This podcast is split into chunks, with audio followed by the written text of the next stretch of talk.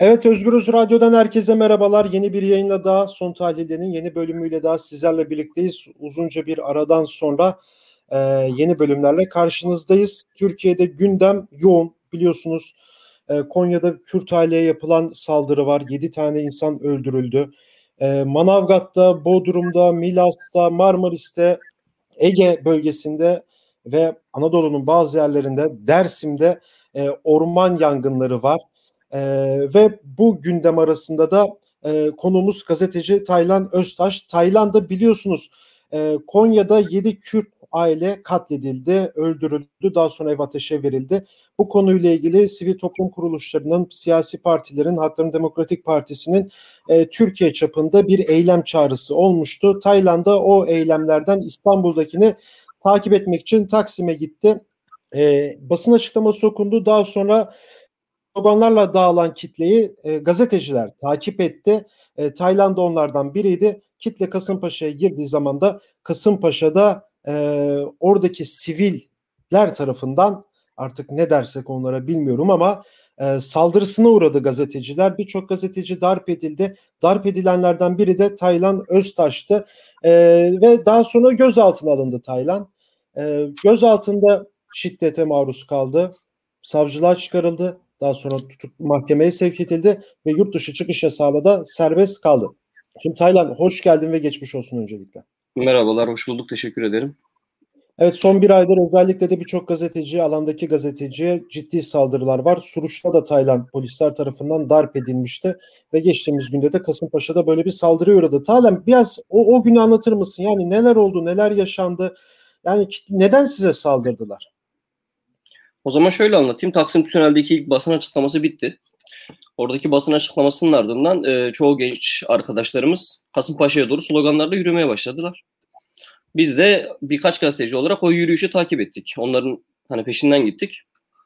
Ee, Kasımpaşa'nın alt sokaklarından birine girdiğimizde çevre çeperdeki birkaç kişinin işte bozkurt işareti yaparak işte tekbir getirerek falan gençlere saldırmaya başladı. Yani çok az kişiydi aslında. 2-3 evet. kişi diyebilirim. Arada bir arbede yaşandı. Sakinleşti. Bir duruldu ortalık ama bir anda çevremizi bir 30-35-40 kişi olmaya başladılar ve sarmaya başladılar. Çevre dükkanlardan çıkanlar, kahvehanelerden çıkanlar, işte küfürler, işte Kürt halkına yönelik küfürler, işte yine klasik örgüt meselesini açmalar, sizi burada yaşatmayacağız demeler. Bir anda çevremizde 40-50 kişi oluştu ve ellerinde sopalar, işte ellerine ne buldularsa gençlere fırlatmaya başladılar.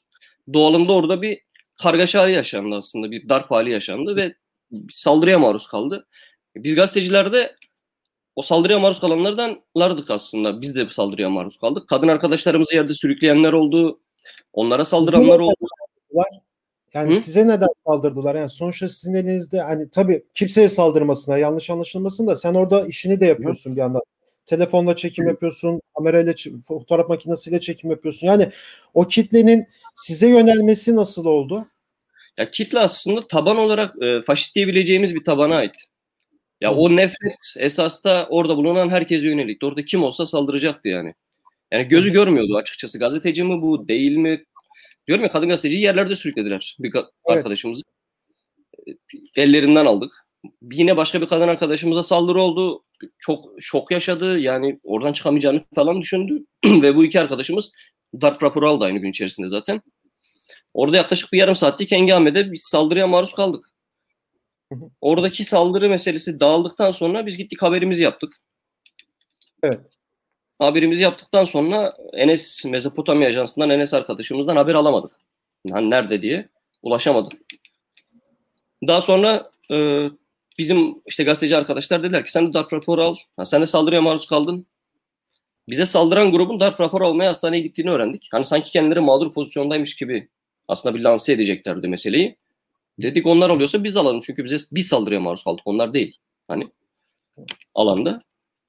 Benim evet. gözaltına almam da şöyle oldu. Ben darp raporu almaya hastaneye gittim. Taksim İlk Yardım Araştırma Hastanesi'ne. Orada Mezopotamya Ajansı'ndan Enes'i gördüm. Tesadüfen gördüm.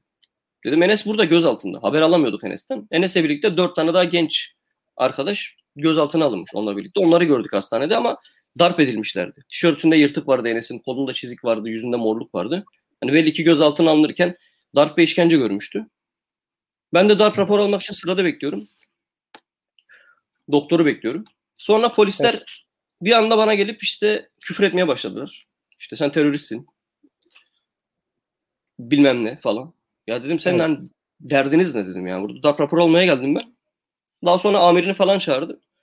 Amiri de senin yüzün eşkal bir yüz. Biliyorum sen de oradaydın. Sen de gözaltı yapıyoruz. Bir gerekçe yok yani. Alanda değildim, bir şey değildim. Sen, sen haber takip ettin, saldırıya uğradın. Daha sonra darp raporu almaya hastaneye gittin ve gözaltına alındın. Evet, hastanede ben gözaltına alındım. Ve gerekçe Peki, şu, senin yüzün eşkal. Sen kesin oradaydın. Ha bu gerekçe, gözaltı gerekçesi bu benim için. Yani o eşkal de şuradan mı kaynaklanıyor? Yani sen birçok basın açıklamasını takip ediyorsun diye haber Hı. yapıyorsun diye mi? Aynen öyle. Yani çünkü isim aralarında dolanıyor. Şeyi duydum yani amirim bu bu. O kırmızı tişörtlü Taylan e, bu bu falan deyip birbirine gösterip ha bunu alalım dediklerini duydum. Ondan sonra beni de orada gözaltına aldılar. Yani ilk benim yani daha gözaltına başlamış. Daha, daha öncesinden biliyorlar, tanıyorlar ve hani fırsat bu fırsat gibi bir şey olmuş anladığım kadarıyla. Kesinlikle. Ya şöyle bir mesele oluyor. Şimdi biz alanda çalışan hani haberlere giden gazeteciler ya bizim e, gittiğimiz alanlar belli. İşçi emekçiler, kadınlar, LGBT artılar, Kürt halkının ya genel olarak bu toplumda ötekileştirilen ve ezilenlerin sesi olmaya çalışan gazetecileriz. Yani halkın sesi olmaya çalışan gazetecileriz ve gittiğimiz alanlar da belli. E, toplumun ileri kesimleri, örgütlü kesimleri, muhalif kesimlerinin biz aslında haberciliğini yapıyoruz ve bundan dolayı gittiğimiz her alanda çoğu zaman polis saldırısıyla karşılaşıyoruz. Yani 10 eylemin 5'i bir noktada dağıtılıyor ve gözaltılı oluyor. E on, onların hepsinde zaten biz varız. Belli başlı gazeteciler var. Onların hepsi de zaten polislerin şeyi e, ne diyeyim radarı altında ve sürekli alandan ilk uzaklaştırılan, ilk darp edilen, ilk gözaltına alınmaya çalışılan yine bizler oluyoruz. Yani, Taksim'de de yaşadığım şey oydu aslında araştırma hastanesinde yaşadığım şey de oydu. Peki siz orada şimdi bir fotoğraf gördüm. Ters kelepçe yapmışlardı sağlık kontrolünde. Ya oradaki hı hı. Nasıl oldu? Yani şimdi e, sizden de bir sürü haber alınamadı. Böyle sosyal medyada da birçok gazeteciler, e, arkadaşlarınız e, nerede sorularını sordular. Yani o arada bir kayıplık da söz konusuydu. Neler yaşandı o arada? Sonra bir de linç kültürüne de geleceğim biraz sonra ayrıyetten. Tabii. Ya ilk gözaltıdan sonra bizi e, alıp işte şeye götüreceklerdi. Taksim'deki karakola, asayiş şubeye. Hani bilmiyorduk. Gözaltına alındık. Başı ne diye polis iki tanesi kafama eğmeye çalıştı. Dedim ben başımı eğmiyorum yani. Eğmesin benim başımı. Ben gazeteciyim. Ha eğmiyor, eğmiyor musun o zaman? Tamam. Şey aldılar, asansör aldılar. Asansörde 8, 7, 8 polisin falan yere yatırıp tekmelediler yani yerde beni. Ağır bir şekilde. ha, başına eğmiyorsan başına gelecek bu. Hani. Ondan sonra gözaltı aracının içerisine aldılar. Gözaltı aracından Taksim'deki polis merkezine götürürken de gözaltı aracı içerisinde de yumruklar. İşte enseme, sırtıma, karnıma, işte küfürler, vatan haini söylemleri, ırkçı faşist söylemler polislerin ve yine bir tane bekçi vardı orada. Maruz kaldık. O arada zaten Taksim'deki polis merkezine götürürken vücudumuzda belli başlı darp izleri vardı. Sanıyorum o an e, HDP'li HDP İstanbul Milletvekili Ali Kenanoğlu gelmiş karakoluna ve bizim orada olmadığımızı söylemiş ama biz oradaydık yani o sırada. Gece ikiye kadar biz orada tuttular. Arkadaşlar da gazeteci arkadaşlar da oraya gelmiş ama orada olmadığımızı. İşte vatana kesin götürülmüştür bunlar diye söylemişler ama biz oradaydık. Zaten o maruz kaldığımız işkence ve darpın işte teşhir olmaması için aslında bizim orada olmadığımızı söylediler muhtemelen. Biz iki gece ikiye kadar Taksim'deki polis merkezindeydik aslında o gece. Peki siz yani daha sonra mahkemeye sevk edildiniz. Yani sav, savcılık sorgusu nasıl geçti? Yani benim ve izleyenlerin, dinleyenlerin de belki de bunu anlamakta zorluk çekiyoruz bir yerde de. Yani tekrar söylüyorsun, takip ediyorsun, darp rapor almaya gidiyorsun, gözaltına alınıyorsun. Yani savcı size ne dedi? Yani onu da biraz merak ediyoruz. Yani o sorgu aş aşaması nasıl geçti? Nasıl sorular sordu sana? Neden yurt dışı çıkış yasağıydı değil mi mahkemeye sevk etti? Tutuklanmak evet. üzere sevk etti pardon. Yani neden tutuklanmak için seni sevk etti ki yani? Ya aslında üzerimize hazırlanan iddianame tamamen işte müşteki ifadeleriyle hazırlanmış. Yani bize saldıran grubun ifadeleriyle bize suçlamalar yönetilmiş. Ama görüntüler vardı görüntülerin hiçbiri yok. Çünkü görüntülerde evet. bize saldırdıkları bariz evet, belli. Evet size saldırılan görüntüler vardı onu diyorum ben. Görüntüler zaten bize saldırdıkları anın görüntüleri ve görüntüleri kabul etmiyor. Avukatlarımız zaten sundular. Hani görüntüyü sunalım savcıya. Hani Müşteki ifadeleri üzerinden hazırlanmış tamamen. Dört tane soru ve dört sorunun neredeyse dördünde içi boş yani. İddianame böyle bir iddianame bize saldıranların ifadesiyle ve yanlı bir tutum sergilenerek hazırlandı. Biz bunlar üzerinden yargılandık ve bunlar üzerinden tutuklanmaya sevk edildik yani. Daha Halbuki, sonra Aha. halbuki yani avukatlarımız ellerimizde görüntü var. Çünkü orada diğer gazeteci arkadaşlarımız görüntüler çekmişti. Biliyorduk. Evet. Hani bize saldırdıkları anların görüntüler. Onları sunmak istediler. Kabul edilmedi. Onlar kabul edilmeyince biz tutuklanmak üzere sevk edildik zaten. Ha bunu bekliyorduk. Tavır öyle bir tavırdı çünkü hem polis fezlekesi hem iddianame aynıydı. Hı hı. Ya bu tavrın açıkçası tutuklanmaya götüreceğini biz tahmin ediyorduk yani şeydeyken, ifade verirken, ifadeden sonra. Peki yani şeyi de sorayım. Yani uz- uzun süredir alandasınız. Böyle polis müdahaleleriyle karşılaşıyorsunuz. Suruç'ta da program başında da belirttik. Suruç'ta da e, darp edilmiştin. Yani yani bu ülkede de bir fark ettiysen son bir iki haftadır bir iklim değişikliği de yaşanıyor. Yani yangınlar, mülteci krizi, mültecilere karşı nefret söylemleri, ee, ondan sonra işte orman yangınları, bir ailenin katledilmesi, onu sırf kriminal bir olay için göstermeye çalışan bir bakanlık, emniyet var. Yani genel bu tabloyu gördüğün zaman bir gazeteci olarak ya bunun sonunu nasıl görüyorsun? Böyle neler olacak sence? Bir bunu sorayım, iki linci sorayım sana. Yani linç yani orada bir linç ediliyorsunuz siz. Yani orada ne- ne- nasıl ne- neler hissettin? Yani çok korkunçtu ben görüntülere baktığımda ki siz bunu yaşadınız. Neler söylemek istersin? Yani atmosfere dair şunu söyleyebilirim. Yani AKP MHP iktidarı belli bir krizin içerisinde. Yani Hı hı. 2018'de döviz kriziyle başlayan bir ekonomik kriz hali söz konusu. Bunun üzerine e, dış politikadaki krizleri eklendi. İşte Suriye meselesi, Rojava meselesi, hakeza son zamanlardaki Afganistan Taliban meselesi krizler ardı ardına geldi ve çıkmazın içerisine sürüklendi aslında AKP iktidarı ve buradan çıkamıyor. Bu süreciden çıkamıyor.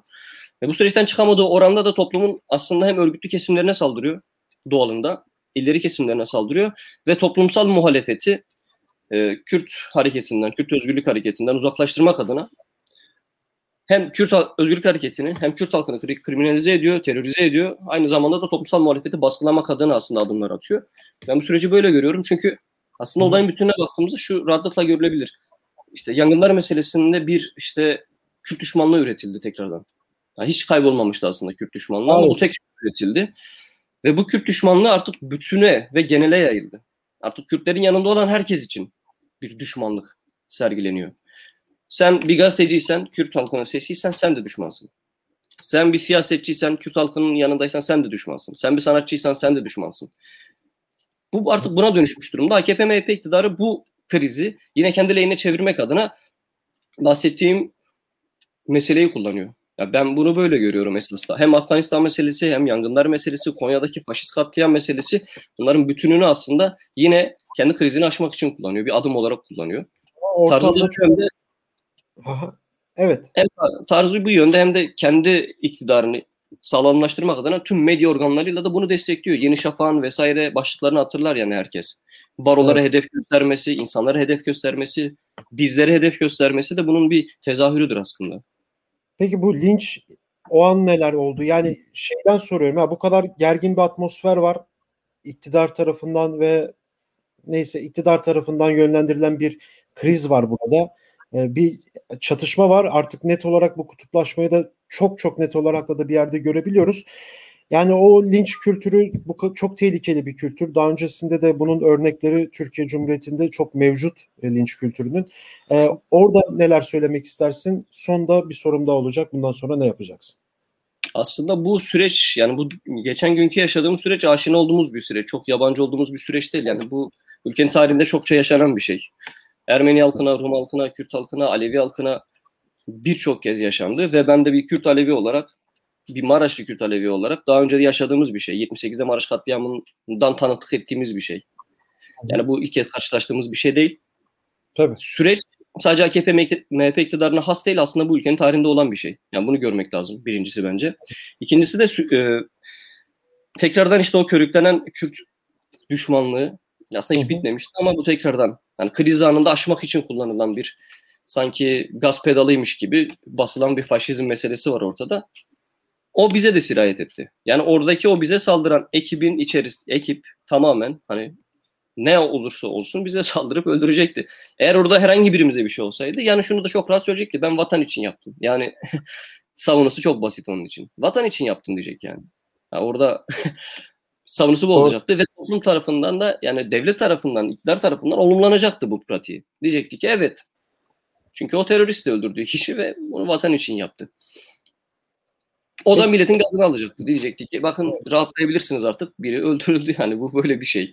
Sosyolojik de bir sorun esasında yani. Kesinlikle. Peki bundan sonra son olarak kısaca şunu sorayım sana. Ee, bundan sonra yasal süreci nasıl işleteceksin? Yani ben Enes hani gözaltında işkenceye maruz kalan diğer gazeteci arkadaşımız Mezopotamya'dan Enes Sezgin. Biz e, hem savcılıkta suç duyurusunda bulunduk. Aynı zamanda dün tekrar hastaneye gidip darp raporu aldık. Bugün de Türkiye İnsan Hakları Vakfı'na gidip detaylı bir rapor alacağız. Hani maruz kaldığımız işkenceye dair. E, daha sonra bu raporlar üzerinden de tekrar suç duyurusunda bulacağız. Çünkü bize işkence eden polislerin eşkalleri belli, kim oldukları belli. Biliyoruz yani bunları. Hani bunun işin peşini bırakmayacağız. Onlar hakkında da suç duyurusunda bulunacağız. Ve bir özgür basın emekçileri olarak da bir basın açıklaması yapma girişimimiz olacak sanırım. Onun üzerinde çalışıyoruz arkadaşlarla. Hani tekrardan bir basın açıklaması yapıp olayı teşhir etme üzerine yoğunlaşmış durumdayız. E, süreci böyle işletmeyi düşünüyoruz genel olarak. Yani bu işin peşini bırakmayacağız açıkçası hukuki anlamda. Peki Taylan çok teşekkür ederim. Tekrardan geçmiş olsun diliyorum sana. Ee, evet Taylan Öztaş'la birlikteydik. Ee, haber takibi sırasında e, Kasımpaşa'da saldırıya uğradı. E, daha sonra darp raporu almak için hastaneye gittiğinde gözaltına alındı. Ters kelepçeye maruz kalındı. E, karakola götürürken polis tarafından aracın içerisinde darp edildi. Daha sonra savcılığa çıkarıldı. Savcılıkta da tutuklamaya sevk edilip mahkemede yurt dışı çıkış yasağıyla da serbest bırakıldı. Bugün Taylan yaşadıklarını anlattı. O gün neler olduğunu ve bundan sonra ne yapacağını. Başka bir programda görüşmek dileğiyle şimdilik hoşçakalın.